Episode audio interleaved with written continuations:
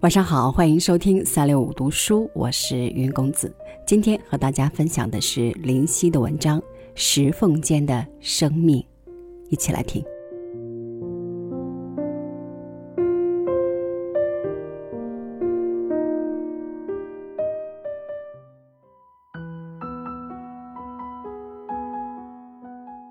石缝间倔强的生命，常使我感动的潸然泪下。是那不定的风，把那无人采撷的种子洒落到海角天涯。当他们不能再找到泥土，他们便把最后一线生的希望寄托在这一线石缝里。尽管他们也能从阳光分享到温暖，从雨水里得到湿润，而唯一有那一切生命赖以生存的土壤，却要自己去寻找。他们面对着的现实，该是多么严峻！于是，大自然出现了惊人的奇迹：不毛的石缝间丛生出倔强的生命，或者只就是一簇一簇无名的野草，春绿秋黄，岁岁枯荣。它们没有条件生长宽阔的叶子。因为他们寻找不到足以使草叶变得肥厚的营养，他们有的只是三两片长长的细瘦的薄叶，那细微的叶脉告知你生存该是多么艰难。更有的，他们就在一簇一簇瘦叶下，又自己生长出根须。只为了少向母体吮吸一点乳汁，便自去寻找那不易被察觉到的石缝。这，就是生命。如果这是一种本能，那么它正说明生命的本能是多么尊贵。生命有权自认为辉煌壮丽，生机竟是这样的。不可遏制，或者就是一团一团小小的山花，大多又都是那苦苦的蒲公英，它们的茎叶里涌动着苦味的乳白色的浆汁，它们的根须在春天被人们挖去做野菜，而石缝间的蒲公英却远不似田野上同宗生长的那样茁壮。它们因山峰的凶狂而不能长成高高的躯干，它们因山石的贫瘠而不能拥有众多的叶片，它们的茎显得坚韧而苍老，它们的叶因枯萎而失去光泽，只有它们的根竟似那柔韧而又强固的金条，似那柔中有刚的藤蔓，深埋在石缝间狭隘的间隙里。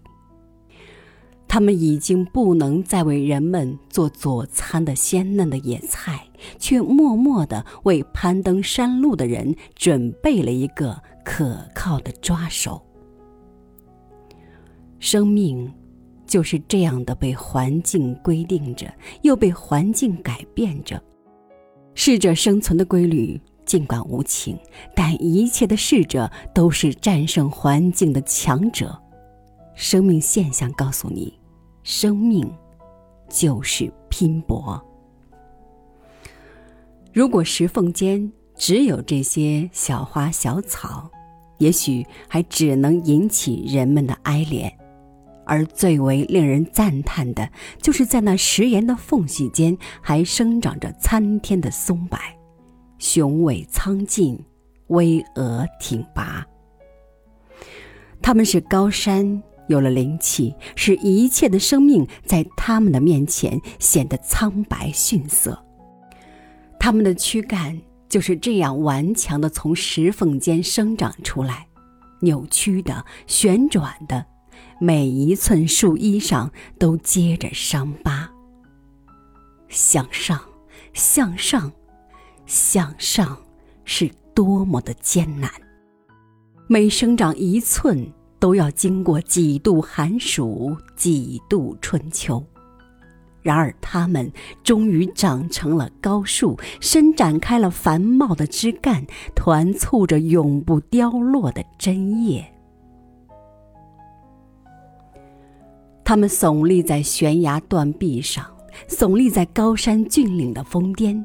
只有那盘结在石崖上的树根，在无声地向你诉说，它们的生长是一次多么艰苦的拼搏。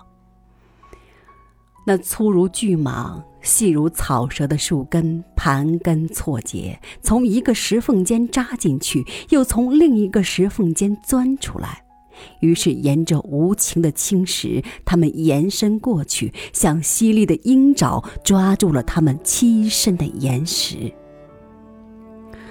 有时，一株松柏，它的根须竟要爬满半壁山崖。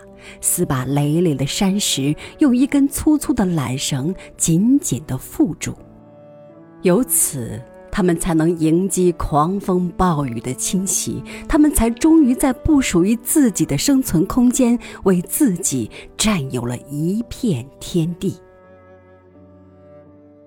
如果一切的生命都不屑于去石缝间寻求立足的天地，那么世界上就会有一大片一大片的大地方成为永远的死寂，飞鸟无处栖身，一切借花草树木赖以生存的生命就要绝迹，那里便会沦为永无开化之日的永远的黑暗。如果一切的生命，都只贪恋于黑黝黝的沃土，他们又如何完备自己驾驭环境的能力？又如何使自己在一代一代的繁衍中变得愈加坚强呢？世界就是如此奇妙。试想，那石缝间的野草，一旦将它们的草籽洒落到肥沃的大地上。它们一定会比未经过风雨考验的娇嫩的种子具有更为旺盛的生机，长得更显繁茂。试想，那石缝间的蒲公英，一旦它们的种子撑着团团的絮伞，随风飘向湿润的乡野，它们一定会比其他的花卉生长的茁壮，更能经暑耐寒。至于那顽强的松柏，它本来就是生命的崇高体现，是毅力和意志最完美的象征。它给一切的生命以鼓舞，以榜样。愿一切生命不至因飘落在石缝间而凄凄意意。愿一切生命都敢于去寻求最艰苦的环境。